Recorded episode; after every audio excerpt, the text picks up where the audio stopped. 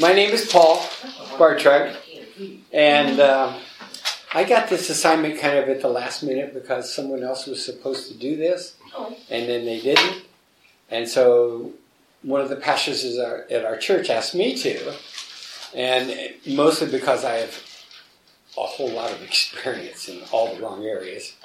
So, so, so, so that I can, you know, let you know that I'm well qualified, I'll give you a little bio of myself. Okay, I was actually born and raised in the assemblies. Okay, and life was really good till I was about 15.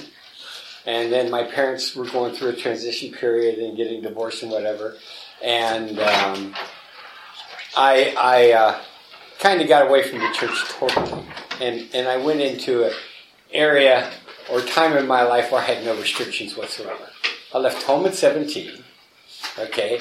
Um, I was drinking pretty good back then at 17. I even grew a beard at 17 so I could get served in the bars. Oh. Yeah.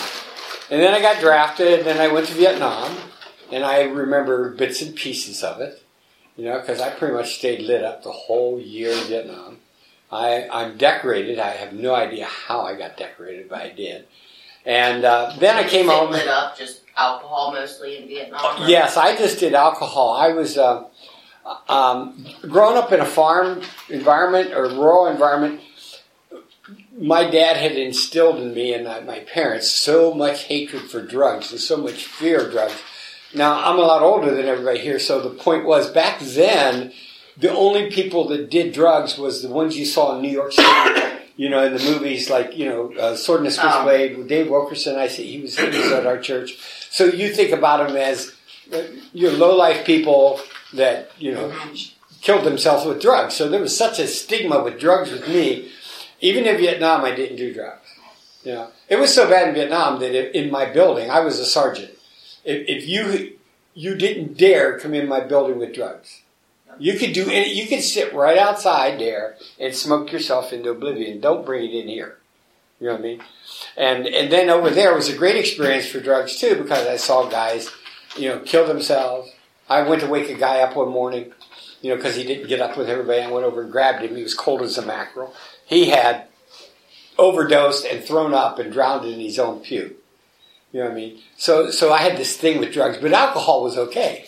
yeah, and cigarettes were okay. Like what Well, was they're legal, yeah, they were legal. And uh, and you rationalized it. the drug of over in there, Vietnam? Yeah, in those times. well, What like, they grow opium over there. Okay, so it was. So there was crack and there was, um, mar- you know, of course, lots of marijuana.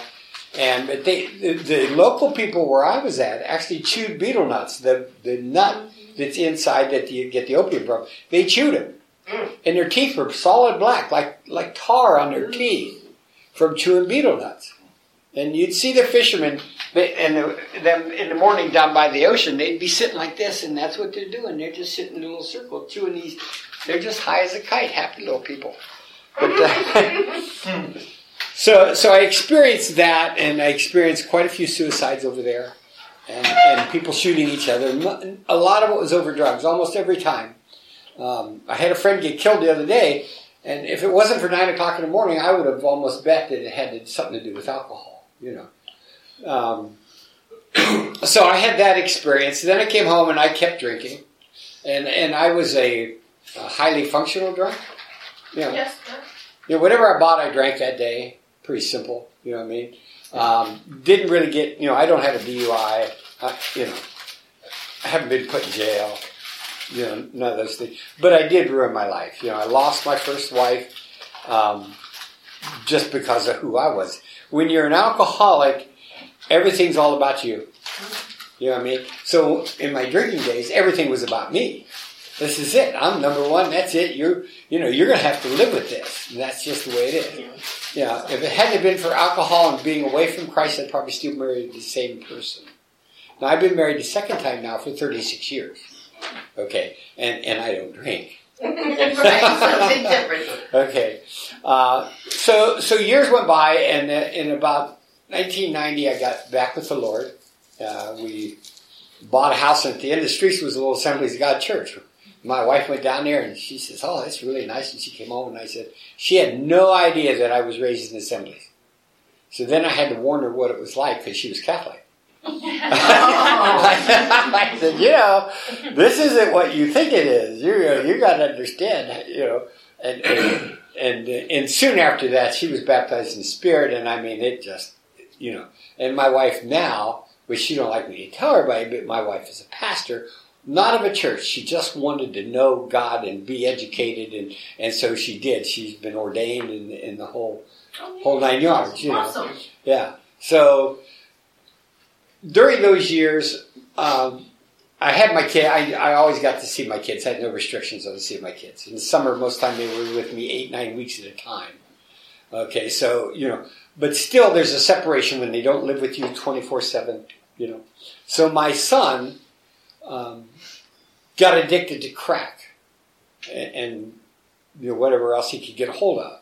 I mean, he was bad. I mean, he would disappear for a week, and no matter how much money he had, he would blow it all and then come back. Um, it, it was an abs- absolutely horrible thing.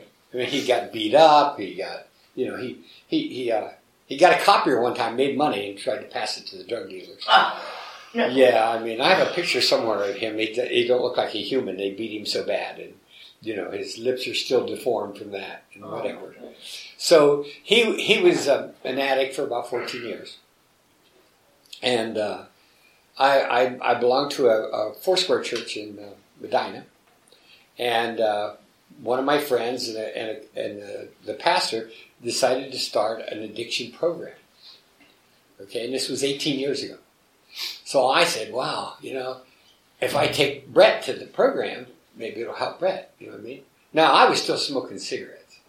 I'm gonna ask you that. Yeah. Were your children, um, even with your wife, only you having them on the weekends, you quit going to church? Did, Oh were my, they raised in the church at all? No. Your children? No. Okay. they're saved now. Right. I figured now. I just wondered in there. They're saved now. And in fact, the weekends they were with me, you're going to church. Yeah. You know, there's, there's no options at my house. You're going to do exactly what I say. You're going. I'm Yes. gonna ask, do you have that on? Oh. Did you start that? I, I know you were just sharing personal things, so that's why. Oh no, that's okay. I, it recorded anyhow. It's always on. Oh, it's awesome. Okay. Yeah, we're not supposed to turn it off, but I'll do this so that it hears my old voice better. How's that? There. Anyhow, so yeah, it's re- it's recording, and if everyone speaks loud, it should be able to record what your questions are, and that's why I really like the best. I really love to answer questions. Yeah, you know, and, and please do. So so I took him to the group. And, and my buddy Dave Mahuda was a leader and another guy who had put in uh, seven years at Teen Challenge. And he was the co-leader. And so I took my son and, and he went, we went three times. And my son disappeared again. Yeah. So, so I sat there and I said, you know, I said, wow, this is really bad, but, you know, how do I tell him that it's the right thing to do if I stay home? So I'm just going to go anyhow. You know what I mean? So I just kept on going you know, I kept going to meetings, and and through through God's love and the grace of the meetings and whatever, uh, I was able to quit cigarettes. And within two years, because my son would come once in a while, you know, we needed money, which I didn't give him much. I I was not an enabler, you know, bad thing. Um, so I would, uh, within two years, he gets, he re rededicated himself to the Lord and he's been clean now for since 19 well eh, about 16 years yeah it's How old was he when he started? probably 19 right around there he's 45 now 46 so you know he lost a lot of his life he still has a whole bunch of teeth missing crack does that to you you know, so he has a lot of teeth missing in his mouth. Um, I took all of his top teeth out for him. I, well, I did. No, not like this. Let's see. Can you hear this? Not my fist. But no, part of the problem he was having when your teeth are really bad, then you have pain. So then you want painkillers. So my antidote was let's get rid of his pain. You know, both pains, you know, your emotional pain and his physical pain. So that, that was all part of his healing process. I said, you know, if you can stay straight for a month, I'll take all your teeth out. You know, so then I, we paid for it and took the, all the teeth out of the top of his mouth. Um, so he has none up there now, you know. Uh, and, and I keep encouraging him to save money and do the rest because I don't want to do it all. you know. Anyhow, so he's been clean all these years. But in that interim, I kept staying with the program. And eventually what happened was, um, well, only about a year into it, the, the younger guy that went to Teen Challenge all those years, he fell off the wagon. Very sad. I mean, he, when he did, he fell hard and just disappeared. I, I think he died. Uh, the other fellow moved. So then I took over the program, you know, and, uh, and, and I really got serious about it. Now, they talk about different programs. You know, we did one called Overcoming Strongholds. And then there's uh, the one I'm doing with Willie now. I just joined Willie in a group in, in North Ridgeville, and it's Celebrate Recovery. Okay, so there's a lot of programs out there. The only problem I have with Celebrate Recovery is to use their name. You have to you have to have lots of resources, and you, you know you got to do things in their order. You know, which is kind of hard to do if you got a group of six people. Right. You know, We're not really, we're just using their book, we're, we're not really, we call it overcoming addictions, uh, but we're using celebrate recovery resources. So Yeah. book is your guide. Yeah. And, and you can pick any book as your guide. There's a lot of them on Amazon, you know, and, and it gives you something to talk about when you don't have anything to talk about. And you want a Christian based program because it, without the power of God, these people are going to go back. They, they really are. And then I, I got some statistics here that'll really amaze you. And, I, and I'll just go through them real quick. For adults in America, 61% have trouble with gambling. 20% evangelicals have trouble with gambling, and 45% of born again Christians have trouble with gambling. What they mean by born again, I'll probably explain. Like, I'm an, an evangelical person. In other words, I care about helping other people. So when I pray for God, I pray for my neighbors, I pray for Willie, you know, and, and the greatest thrill I have in my life is to see somebody healed. Okay? A born again Christian is praying for himself. I mean, that's how they classified it here. I'm not condoning one or the other, but that's how they used it as a classification. A born again Christian, somebody says, I accept Christ as Savior and I'm, I'm so glad He's going to help me with my life. So, so that's the, the difference between the two. Um, cohabitation, 60% of adults have a trouble with that. 12% evangel- evangelicals and 49% are born again.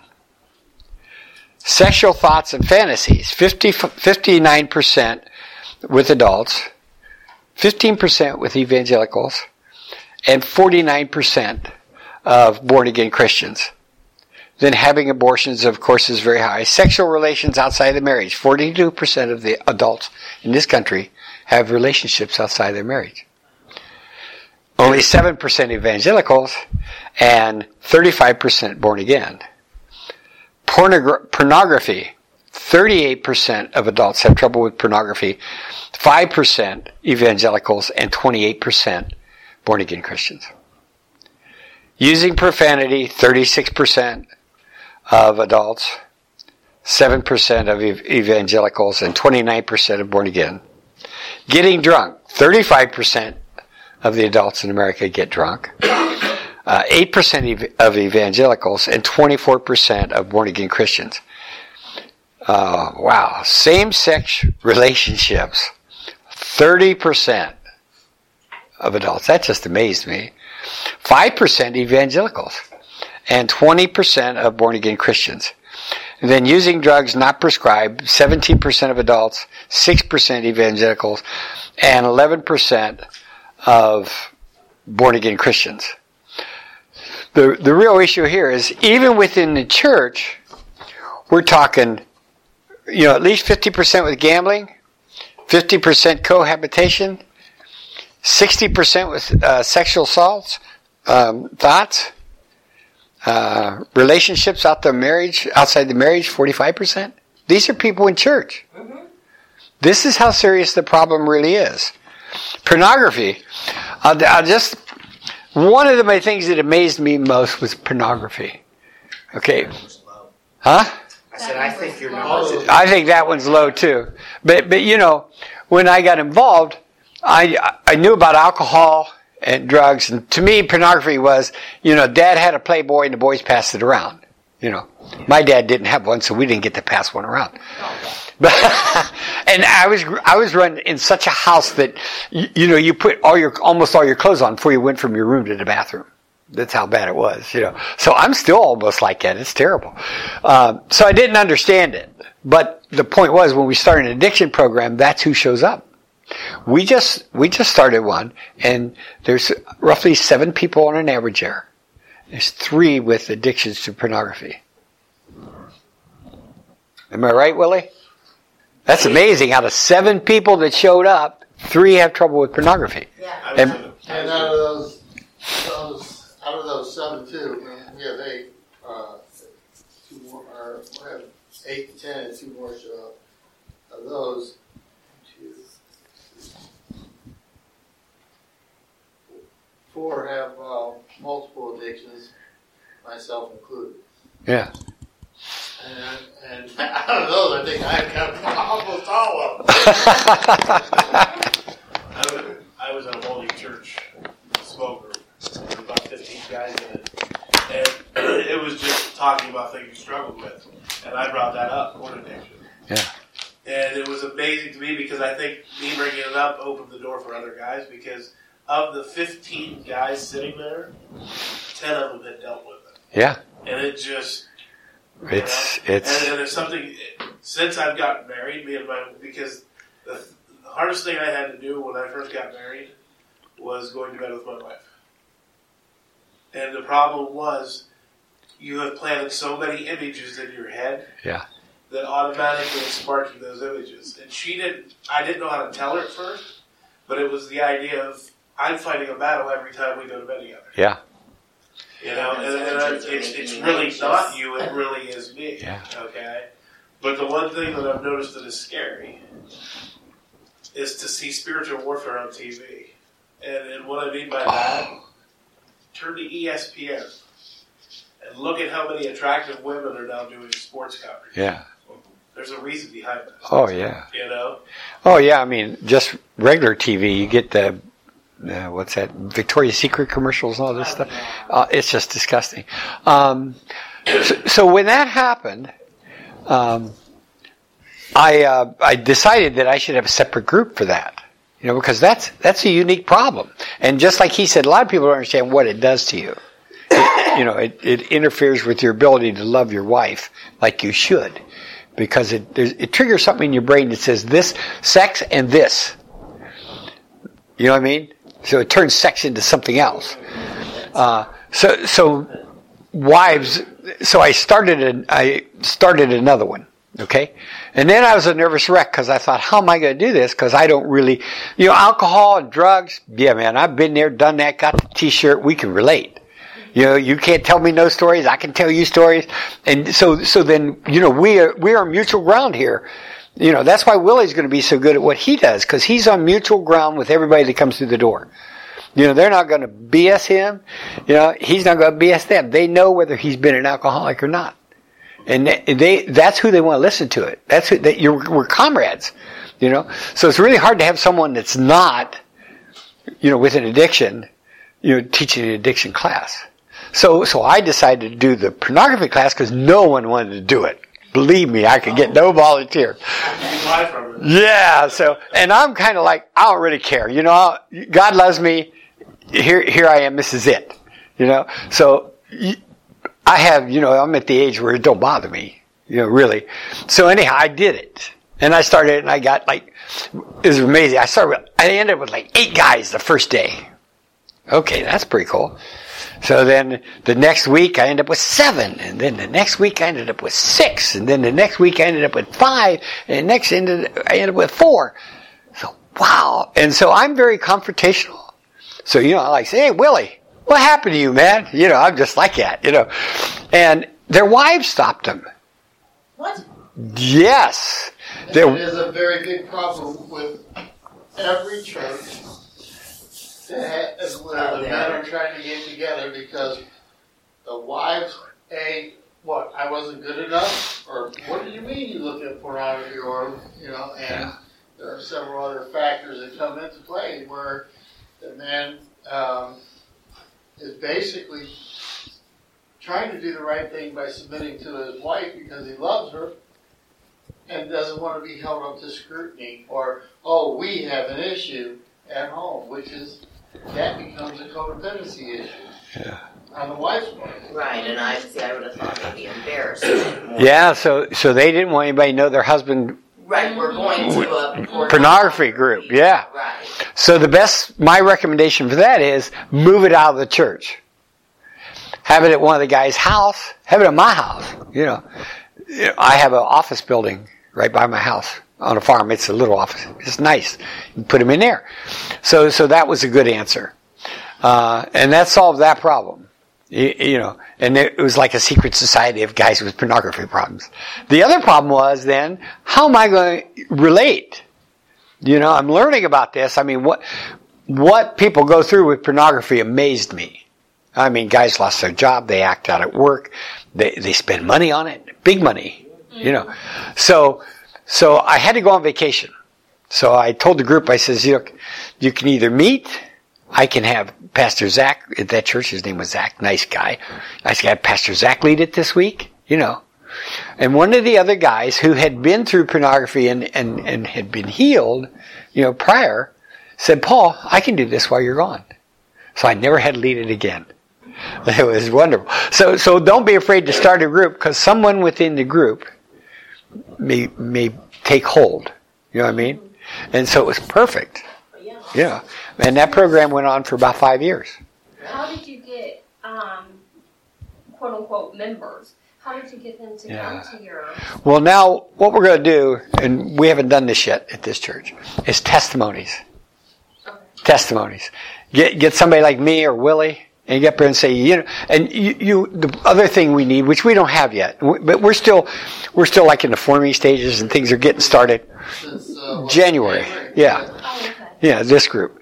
So what we did is, you know, periodically I would get up there, or one night I had like five of us up there. Here we are. You know, we're, we're, we're all ex-alcoholics, and we meet every Tuesday night here. You know, and we would like to help you. Christ has freed me up in just a small testimony. The point is then they see who you are. Then they don't have to go to the church secretary and say, I want to go to the alcoholics class. They don't have to, you know, ask the pastor they, they'll come right up to me, or they'll come up to Willie, say, Willie, I got, I'm so glad you have that class, man. They know who you are. And that's, so that's the next step we have to do. Is something like that. But that's how you do it. And, and, and even if it's not them with a, with an addiction, it's, they, they're gonna bring their son, they, they're going to bring their husband. They're going to bring their brother, and it's all word of mouth. It's all oh, word of mouth. Got to see you tell your story in front of everyone. Yeah, I say, man, you know, it don't bother him to be up there. Look at this. Yeah, and it's, and it's like putting the light on it because a lot of times you have that shame. That, that shame tells you you're alone. Yeah, you're the only one dealing with this. Exactly. You know? Well, yeah. the thing about it is, I never, uh, I never could hide it when I was drinking. You know, my boss, my employer knew I was drunk the police of North Ridgeville knew I was drunk so much to the fact that they gave me over 60 points on my driver's license within a six year period. And I mean, DWIs and reckless ops and everything else. Uh, my girlfriend knew it, and so therefore I didn't have her around much longer. Everybody else knew it but me. You know, and. So you didn't know it, know it, or did you just think you were hiding it? Well, actually, I thought I just could drink a lot, and I could and I was able to use a lot of dope and, and drink a lot and perform my duties uh, so at work and that. And nobody, as long as I was working, they, they were happy with me at work. You were still functioning. Yes. Yeah. Uh, my third DWI blew a .37. The only reason they, they pulled me over is I failed to turn on left-hand turn signal. I wasn't leaving or anything, but the progression of alcoholism and, and, and my use uh, got to the point where I was a functioning drunk, where I, I mean, I drank all day long. And, uh, you know, by the grace of God, through Alcoholics Anonymous, through Celebrate Recovery and what we're doing today, you know, one day at a time, I've been able to uh, manage to have over 32 and a half years of sobriety. Awesome. And, and it's nothing of my own. It was all because I believed in God could, could or would help me if, if He were sought. You know, um, but I, I needed the help of a lot of very good people who were very uh, tough nosed with me. Was there just a breaking point Yeah. that you just woke up one day and said, I got tired of spending money in court. was one of the big reasons. yes, that could be, because that can become very, very expensive. Yeah. So, so are anyone in here uh, going to start a program or considering or involved in a program? You? Um, eventually, um, I'm actually in school right now studying psychology Uh huh. um, because I want to do substance abuse counseling after I get my master's. Um, and we've actually been talking about possibly starting a teen challenge down where we live. Yeah. Teen Challenge. Teen Challenge. Anybody else hear about Teen Challenge? I know who Teen Challenge is. Teens Challenge, if a person does the year, their success rate is 97%. Amazing. But now you got to understand here, this is a person who committed to a whole year going there. They got, you know, that statistics on a person that's done the year. You know what I mean? Um, Glenbeigh, you know who Glenbeigh is? Everybody know who Glenbeigh is? Glenbeigh is probably the largest rehab program, uh, an old one of the oldest ones in Ohio. And and I used to do their billing. I'm, I'm a computer person originally. Anyhow, so we did their billing. You know what their success rate is? After a 30 day program, Not very high. 12%. It's about one out of 14. I would see these Ford workers because Ford was their biggest customer up there where I live, and you'd see if you know James Jones in for a month, and, you know bill insurance, and then he'd just disappear. A month later, here's James Jones back again.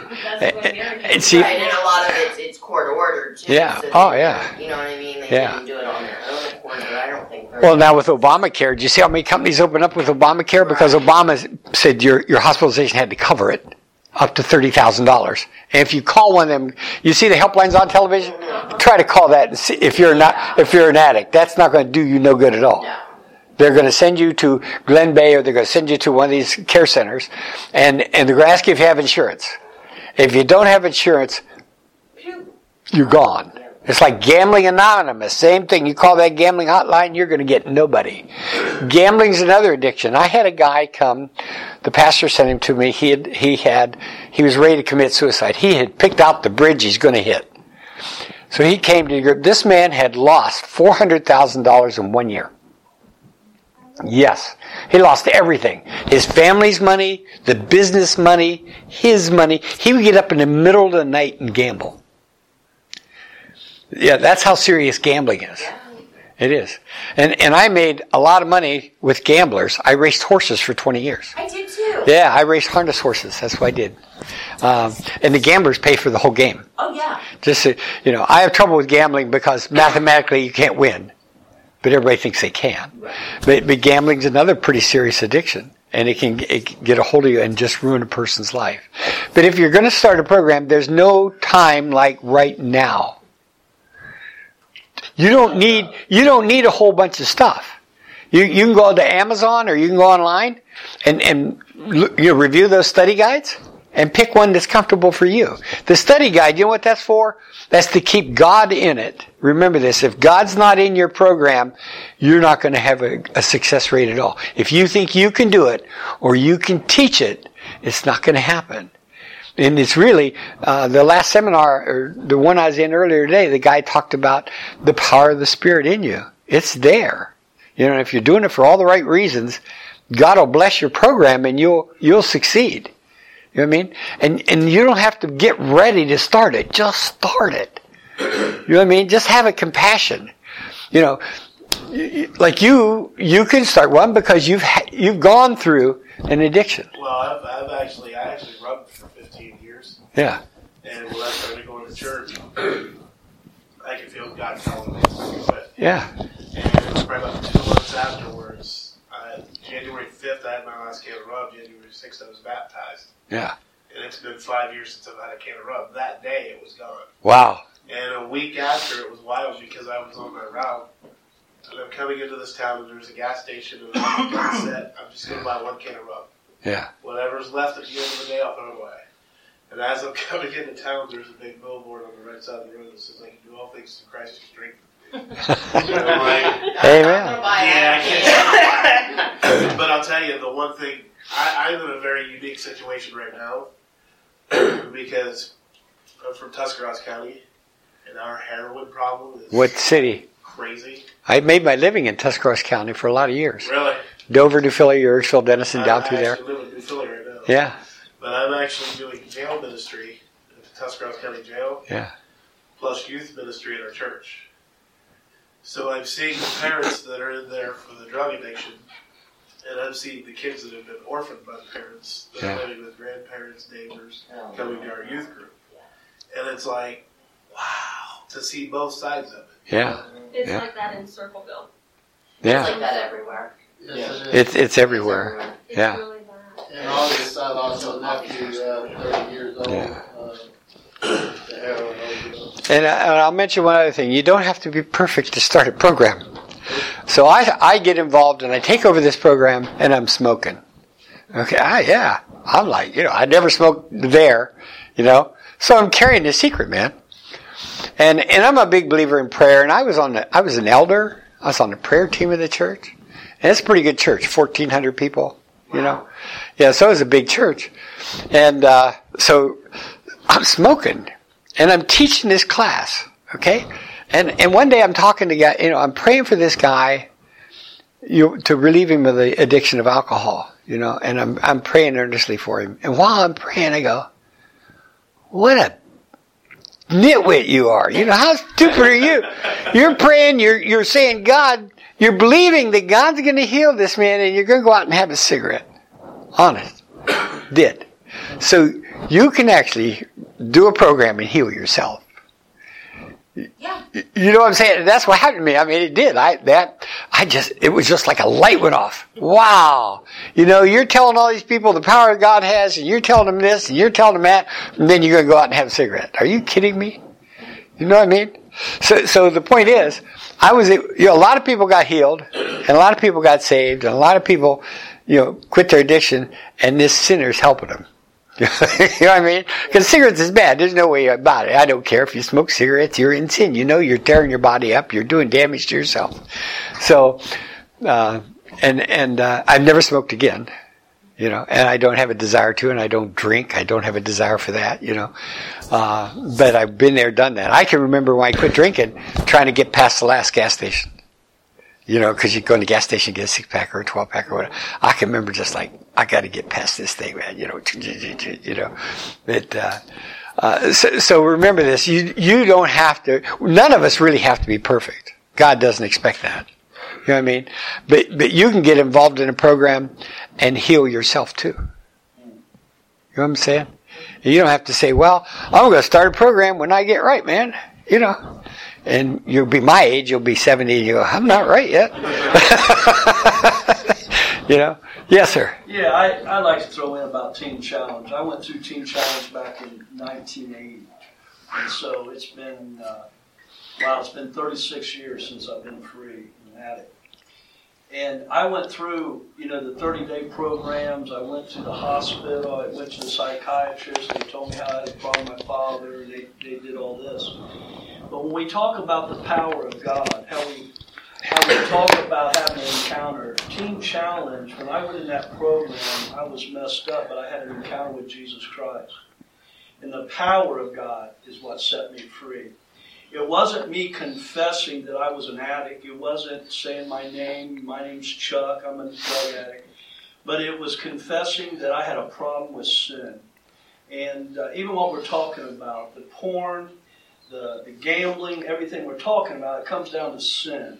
Yeah. You know, and so the teen challenge. When I hear you starting the teen challenge, oh my, um, what a blessing! But I think we need to understand in all these programs, even in Celebrate. When I was pastoring up in Dayton, uh, we had a Celebrate Recovery as a great program. Man, great program. Yeah. We took Celebrate from uh, uh, a Baptist background and put spirit behind it and seen great things. But there had to even be a graduation time Yeah. even in that celebrate recovery. Amen. And, and, and there's got to be a time where we rise up and, you know, to go help people. Yeah. But sometimes, a lot of time, we dwell on our own past. Yeah.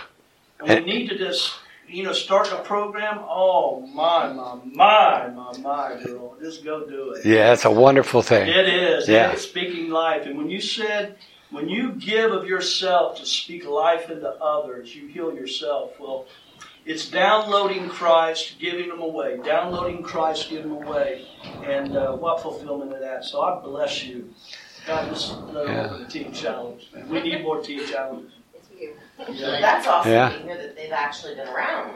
Oh, yeah. Oh, they've been around since the 70s, Yes. the 60s, a long time. Um, no, they have. And Mike Leonard, Mike and Lisa Leonard. I need you to hook up. With, I need to hook you up with them. Okay. Uh, they're over in uh, Hillard uh, or Willard, Willard, and um, and they are on top of it. They they they they uh, are on top of it. I went through Cincinnati.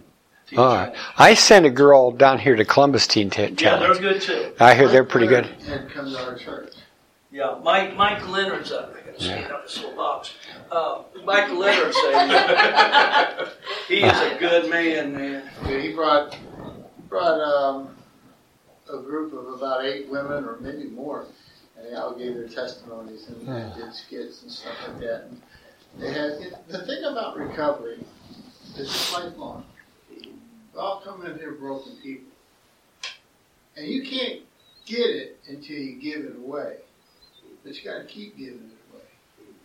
I've been fortunate to be able to do it to love on other people for 32 years. And I'll continue to do it because every day it makes me more aware of the sinner that I was. You know, there's a scripture, those who've been forgiven much, love much. And uh, I'll tell you what, uh, it, whether I go to an AA meeting or whether I go and help people at work uh, who I, I have a couple people at work who I know are alcoholic or suffer from drug addiction, and, and I talk with them or, or encourage them. Or what do we go through? I also go to Celebrate Recovery, and I also do what we have at our place. And I leave. I might do a teaching, or Paul might do a teaching, but when we leave there, I feel better. Always feel better than when I came there. Um, and if I've been able to help one person, man, I sleep really good at night anymore. I don't have all this stuff that bothers me. Yeah. Amen. You know, But you did you did come to a place in your life where you, you graduated from being an addict. You're you're you come to a place in your life where you kn- found out who you are in Christ, and you can never help others. You can never give what you don't have, and that's deliverance completely. And that's deliverance of yourself. Yes. Amen. Let me ask Yeah. a question. Yes. Um, so just a little bit of background about myself. I'm pursuing my social work degree. Um, long story short, I grew up with drug use constantly. Um, mom in and out of rehabs. Yeah. Um, my dad's alcoholic. My brother, my mom's on crack now. My brother's on heroin now. I'm about to get custody of my nephew because both my brother and his girlfriend's on heroin. My um, sister-in-law is up at OSU right now because she has injected so bad that um, an infection, which none of the doctors know what has happened, has gotten into both of her legs and has been um, now transported into her heart. So they have a PICC line going from what straight antibiotics going into her heart to save her life. They're going to amputate her legs. Oh. So long story short, I've been trying to talk to my brother, and he'll call me here and there. Hey, you got a little bit of money, got this, got that. And of course, I don't say anything. He's like, Lisa, if you can just help me get in, in get on some um, Suboxone or something like that, or methadone. And I said, Aaron, why not? Now he's been on drugs ever since he was early high school, Yeah. probably even seventh or eighth grade. Um, I'm the oldest, but I'm and he's 27 now. So long story short, it, he's had a battle. Oh yeah. And I said, You've never gone to church. Would you like to come to church? No, Lisa. I, I need methadone or I need Suboxone. I need you to help me. Well, he's So now- wanting, he's wanting to go from one addiction to That's another. it. Yes. So how do you handle those individuals who come to your recovery groups who are on all of this? Subutex, Suboxone. Oh, I have them. I, I've had them on. I've had them on it, and you know that's just really tough. You know, and, and I've had them get off it too. You know, but I have this girl. Six years, she's still on Suboxone.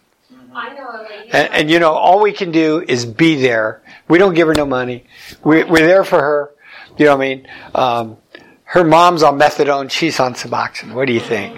You, you see? And, and you know, she'll get off it and then she'll, you know, and I have a, a Suboxone doctor I used to send people to, you know, because I, I, thought it would work. It don't work. It doesn't. Uh, so I quit sending them to him. I, I said, "You're a gangster." Right.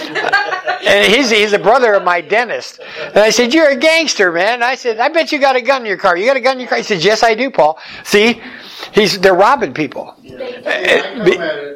I almost never see anybody get off of Suboxone. Yes. I also come from uh, the Big Book of Alcoholics Anonymous, where it says if a man is found to be uh, still foggy or still uh, in that that hospitalization is probably the best thing that they need to get them, you know, defogged or detoxed. Do you know how to do that? Then, but at the same time, as a Christian, how would that man want me to talk to him? And, and I can only talk to him as what I think Christ would talk to him. Mm-hmm. Tell him that he's loved and tell him that he's that he's got value, but that he's not going to blow smoke up my tail end with uh, methadone and Suboxone treatment because he's because I want him to know, hey, I know the game. You know, and what you're wanting to do is not really good for you. What you're going to do is you're just switching an addiction from one end to the other. It's still going to kill you. So let's get you let's get you treated first physically to get rid of the substance out of you, and then we have to work during that whole physical treatment as well as from every day after, we have to work on the mental phenomenon of craving that he will undergo for several years of his life. How many times did you reach for your cigarettes? Knowing that they were never I did today because I went in that ba- high school bathroom.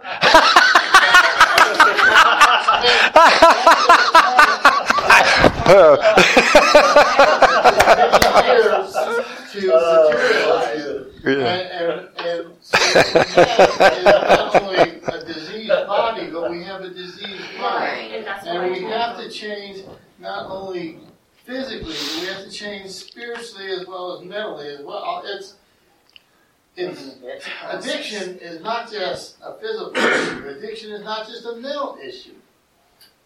Addiction yeah. encompasses, it's a spiritual malady. First of all, that man answer right there, it's sin. Now, how many addicts are you going to get to confess that they're a sinner?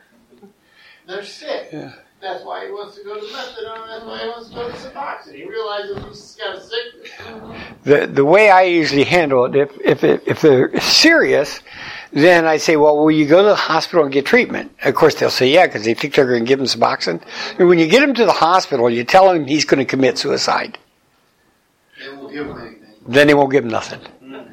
That works. I'm just telling you one of the tricks. Yeah, because right now they'll they'll dry them out right. for a couple well, weeks. Right now, though, all the detox programs they do give them Suboxone to help them through the withdrawals. I work that in wow. Haven in the detox, and they're doing it. They will, and you know, as soon as they leave, I had to give them two cans of Narcan. Now, this yeah. is the, the storyline I have to say. Now, I want you to understand, Mr. and Mrs. So and so, that when you leave here, you have been clean now for however long your stay was. So your tolerance is not as high. So when you go to use again, let's be honest, that's what you're going to do. Yeah. When you go to use again, make sure you don't use the same amount that you did when you first came here. Wow. Oh, yeah. But here's your Narcan. Yeah. So whoever's around you, hopefully they're not as good. Is that terrible? So that way uh, they, could, they could give it to you. I didn't like with the whole drug thing. I didn't have a lot of knowledge going into the jail. what freaked me out was the guy sitting in there telling me that they play a game called Resurrection. Mm-hmm. One guy will purposely overdose, and the other guy will revive him. Yeah. And I'm sitting there just, wow, wow, you know. That's just, and, and, and, Russian roulette. I mean, you oh, may yeah, not yeah. even get pre. What if the other guy's high and forget? Yeah. Well, what if one dose of narc? Yeah. Does, you know, they right. people that yeah. One didn't do it. You have to get them again. The, the other the other issue is you can't help anybody that doesn't really want yeah, help. Right. You know, we're you know they have to in their heart finally hit the ultimate low where they know they can't do it on their own. The first step of almost all programs is denial. If they if you can't get them out of denial, you can't help them. Now, addressing what he had to say a second ago, unlike unlike some programs, you know, and especially Celebrate Recovery, they, they sit around a room and this person says, "I'm an alcoholic." You notice I never said that because I'm a Christian and I believe that when I'm born again, Christ can take away all this sin, and I'm no longer an alcoholic. Yes, I was, but I'm a new person in Him. This is how I believe. Okay, that's me. You teach whatever you want. Celebrate Recovery has them say it. I won't say it. I don't believe in it, and I'll argue with people about it. I argued with a guy one time. He came to the group, and he's uh, he's a AA person, man, like five nights a week, buddy. He's an AA guy, and he come to the group, and and and I did the little speech about that. And, oh, that's not right, Paul. You have to. Once an alcoholic, always an alcoholic. You're an alcoholic. You got to admit you're an alcoholic. On and on he went. And so we had the big argument and the blowout, and he never came back. I was like, wow. You know, I, you know, I feel bad. You know, uh, but I kept seeing him in church.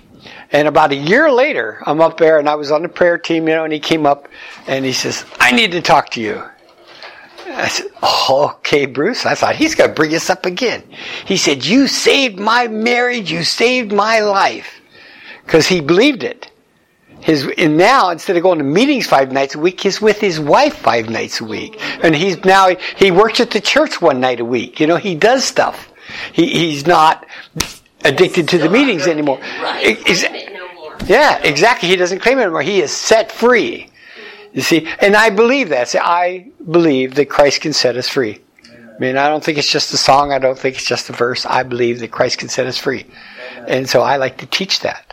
And I say, you know, if you're not drinking and you don't want to drink, you're no longer a drunk. You know, who's in, he who lives me is greater than he in the world. You know, and, and I have that power. We need to, we remember this is, all the programs I'm involved in are Christ-centered programs. So let's use the power that Christ gave us and the freedom that he gave us. Part of, part of uh, being in the uh, honor bound motorcycle, motorcycle uh, fellowship. Yeah. Motorcycle is that you have to be alcohol, tobacco, and drug free for one year to prove that Christ has power over Yeah. those things in your life. Amen. How cool is that? That's cool. Well, see, and just in my little bit of research, I've noticed that all of the faith-based programs have a lot higher success rate. Oh yeah. We're, it's, we're not, it's not a physical problem. It's not a psychological No, and, problem. and because It is they're actually sin problem. the best I can come up with is my six, our success rates in the groups I've been involved with is around sixty percent. That's awesome. You know, you know, and I know because I've been doing it 18 years, so I still see these people, and I know they're still sober, and I know they're not doing drugs anymore. You know what I mean? Uh, and the greatest thrill in the world, the greatest, and I might have mentioned this already. My greatest thrill in the world, I'd be sitting there in church, and I'll see one of the people that came through the program get baptized. See, I believe that's when you really accepted Christ. You know, the day you get water baptized in front of everybody in the church is the day you really are born again. And and so when I see that, I was like, yes. You know what I mean? You It's know, on, I, I don't know if I, you guys can correct me on the, the celebrate. I don't think that, did they say that, you know, to pronounce your name and, and say No. that you're an addict? No. I think that was more of the AA. That's more AA. Yeah, and in All all the the, the other, will come to you and they say, "My name is my name is Willie. I'm a grateful believer in Jesus Christ who has suffered from." yeah. So it's past tense. Yeah, and, and another thing that I found out, and this has been many years ago, and uh, I think it might have been uh, NA, Narcotic Anonymous, and I went through that too, and they would always uh, recommend to a higher power. They wouldn't, you know, yeah, they, they wouldn't say who it was. Yeah. Jesus Right. Christ. Yeah. They would always say that higher power, you Yeah. know, whatever that higher power might be to you.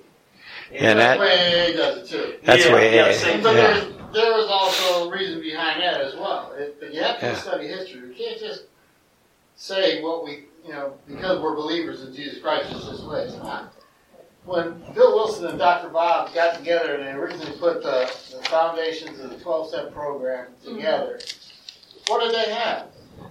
They didn't have, there were, there were things going on back then too. They had a thing called the Oxford movement, which consisted of six steps of repentance, confession, uh, restitution, uh, inventory, and, and, uh, and. Um, and they developed that into the 12 steps. And even if, if you read Bill's story, uh, and in several other places, he talks about the Lord. So he knew what the real deal was. Before they ever even were called Alcoholics Anonymous in 1935, they were going to be called the James family. Because most of the stuff they were uh, taking were home they had home meetings they read from the scriptures. And, and the biggest book that they read from was the book of James. But they were good, I really called the James game. Um, then Joe Walsh got it. But uh, uh, A couple. they talk about a power greater than yourself. For if, if you're actually reading between the lines, between the black and white and the big book, you can see that they're really mentioning Christ. However, to keep their membership, they- don't get no money from it. The membership does, but they want to help as many people as possible. So you're going to have agnostics. You're going to have atheists. Before before you ever used, you may have known Christ, but once you started using, did you really want anything to do with it? Yeah. Because you'd have to look at yourself as a sinner and see yourself as a sinner. So they don't use the word Jesus Christ. They don't use uh, God as El Shaddai or any of the other words because they want you to come to that realization by thorough reading and understanding of your disease that there is one true Savior, and that is Jesus Christ. But they're not going to force him on you. And, and, and God is as gentleman as he is, or as his character, he doesn't force himself on you either. He gives you that free will. You Yeah. Most of the people I I know in Alcoholics Anonymous, and I, I I've been involved in that for 32 and a half years. I introduce a lot of people to uh, uh, my my God as I understand Him as Jesus Christ, and I have gotten several people who come to my church who are now saved and and followers of Christ, and before they ever made that profession of faith, where where baptism or anything, they had a belief in Jesus Christ as their as God of their understanding. They just didn't say it out loud because they're more not concerned about numbers or not concerned about money. They're more concerned about helping as many people as they possibly can because this is a sickness as well as a disease. Not only, you know what, when, when Moses talks about the blessings and curses in Deuteronomy 28, he says, If you rebel and do your thing, I'll bring sickness, plague, and disease upon you. And that's how I know that alcoholism, drug abuse, gambling, uh, all that is sin from an act of rebellion because I want to do it my way and God, I know better than you. Two more things I just want to mention real quick. Um, one is, and you'll know this because you're family. Addicts are major manipulators. Oh, yes. Just, they are the greatest con artists in the entire world. And so I always warn everybody in the group not to fall prey to them. Two things happen. First off, you've enabled them. Okay. The second is you're going to get ticked off when you found out you've been taken. You know, so now you're going to be discouraged. You know, I've lost group members because they're mad at so and so that took their 200 bucks and never came back. You see what I mean?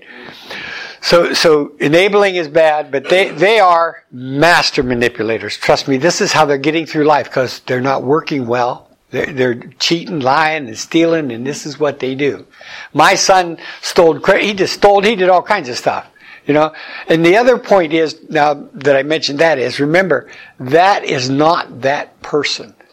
That's the drugs. The drugs have consumed them. That's not their nature. So try not to judge them as a person. Judge the sin that's in them. Most of them started Yeah. you know, Yeah. So- So, so, so the other thing in the group I mentioned is try to warn everybody about being manipulated by these people. Because I've seen it. I've, I've, some of my friends have given them hundreds of dollars. I just talked to a guy the other day. He says, guess who called me? Paul Skip called me up, man. You know, remember when I gave him the Home Depot card for 200 bucks so he could buy some tools to work? Well, guess what? He needs more help. And you know, you know, and he quit the program, of course. Yeah, and he, you know, went back to alcohol and, you know, so, so, so now he hates Skip. I said, Angel, you shouldn't hate Skip. You did it. Right. Yeah, I said, you knew what you were dealing with. You shouldn't have given the $200. He said, Paul, you stood there and watched me. I said, what do you want me to? I said, "Ah, you know, you're handing him the card. You want me to grab it out of your hand? Uh, you know, the point is now it created all this emotions in a good guy. This guy's a great guy. He'll help everybody. He really will, you know. And and so so it hurt two people. It didn't help the addict, and it, and it hurt the, the good guy. So really be careful that. The other thing I had trouble with is now we got away with it because everybody knows everybody. It's, it's just the people right there in the church. Is everybody wants to pass out phone numbers. Don't let men and women exchange phone numbers. Don't do that. I had so much trouble with that. I, I had to I had to call cops after guys. I had to threaten guys myself. You know that I'm going to just tear your face off. You call her again, but you know because that's the way it is. And and so you got to watch that. And then you want to you want to pass out like all the women should share phone numbers. You know what I mean? Yeah. And all the men should share phone numbers. And and like guys like Willie are great to share because he'll call you. You know, don't share it with me, man. I'm not calling nobody. don't be calling me at two o'clock in the morning. And I've had it. I've had guys call me two o'clock in the morning drunk. This is not a good experience, man. You have just ruined my night, and I'm going to hang up on you. You got it? Because you know, because you're talking to a drunk. I'm not going to talk to a drunk. It's, it's, there's no good in that. But but Willie's a great guy. I don't know if you know who this is. Willie, and he's wonderful. He calls people, man. He sends them texts. He's he's the perfect guy to have in a recovery group. He cares. You know what I mean? He has the compassion for it, and he has the experience. And you just love to have somebody like him because he has he just and he seems to take time to do all this. You know, so he's he's really good at it. Really good. But, but it's important to have somebody like that that likes to contact and and see that's what you've done. You you're not. I worry about people that run a program instead of it. It, it really should turn into a home group. You know, like a, like a home group. That's what it should be. This is where they can bring all their laundry and they can share and they can grow in Christ. That's really what our program is. And we don't have the same, we don't have the same meeting format any night No, of the week, no. or any night you have it. I mean, we may have four or five people because three or four people have not left today. Yeah. and it's just true. You know, we pray for one another, we talk uh, with one another, or, or we may, I may go over a teaching, and then the next week, Paul may give all the scriptures to it, and then I might have somebody do it. The thing is, it's not about me, it's not about him, it's about everybody. Yeah. And you don't keep people active, and I, in my opinion, Yeah. and I think you can agree with me. I try to get everybody Right. involved, whether they just read the twelve steps or the eight spiritual principles, Yeah. or you know, we lead us in a serenity prayer or whatever. Yeah. Keep everybody actively involved, and I'm I'm a communicate through the week with them. I'm a great salesman. I've made my living being a salesman. Okay, and the reason I'm very good at it is because I'm going to find out what your pain is. I'm going to find out what you need. And too many salesmen sell their product instead of your need. And that's what this group's about. We're going to find out what your need is. You're going to come here and you're going to say, we're not going to pull it out of you. A person's going to get involved and they're going to say, you know, I have trouble with pornography. I have trouble with alcohol. You know, my wife's leaving me. And, and so we, you see what I mean? That's really the goal. And that's what the group's for, is to help them with their need. And, and so you're going to sell them Christ because Christ can help them with their need. You know what I mean? And so that's the key to sales. If you can find out what the guy's pain is, people buy because of pain. I believe this, see? And they buy because of pain. I sell dog fences now. I have a dog fence company. And, you know, as soon as I says, do you want, I says, I can keep your dog in the yard, man. You know what I mean? And then the dog would jump up on the counter and I said, I can keep that dog off the counter. You can do that? I said, yes, I can. Just write me a check. No. How much money? But that's right. You know, we have the answer. Christ is the answer to all this. And so we, we're walking around with this great answer. All we need to do is find your pain and say, here's the, here's the cure, buddy. I got it for you. You know? So that's the end of the session.